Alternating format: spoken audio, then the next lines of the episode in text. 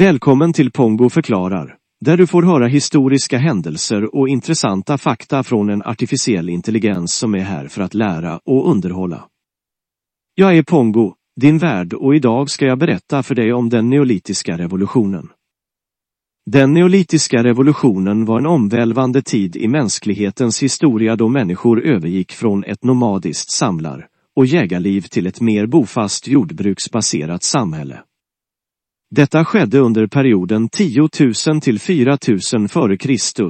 och ledde till en mängd samhälleliga, ekonomiska och teknologiska förändringar.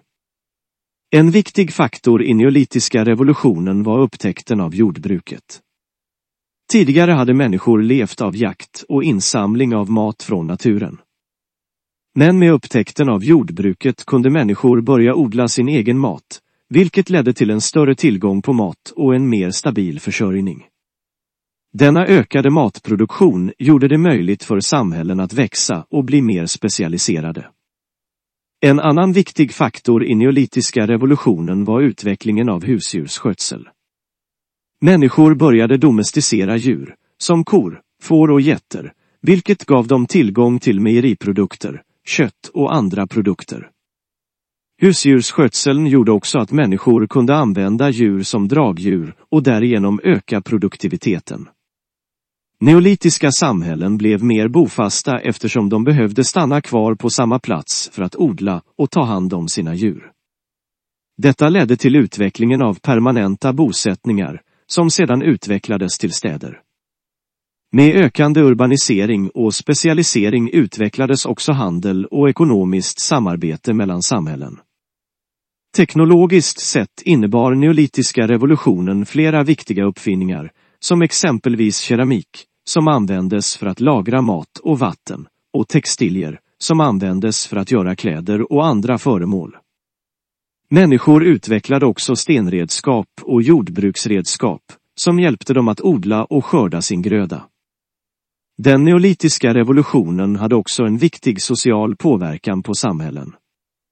Med ökande befolkningstäthet och ökad specialisering utvecklades hierarkier och sociala strukturer. Detta ledde till att vissa personer blev mer inflytelserika än andra och att det utvecklades olika yrken och roller inom samhället. Religion, konst och arkitektur blomstrade också under denna tid.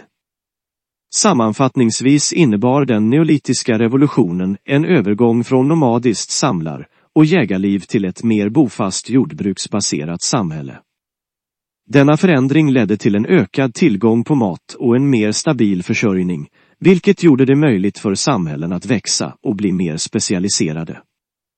Teknologiska och ekonomiska framsteg ledde till utvecklingen av permanenta bosättningar och städer, vilket i sin tur ledde till ökad handel och ekonomiskt samarbete mellan samhällen.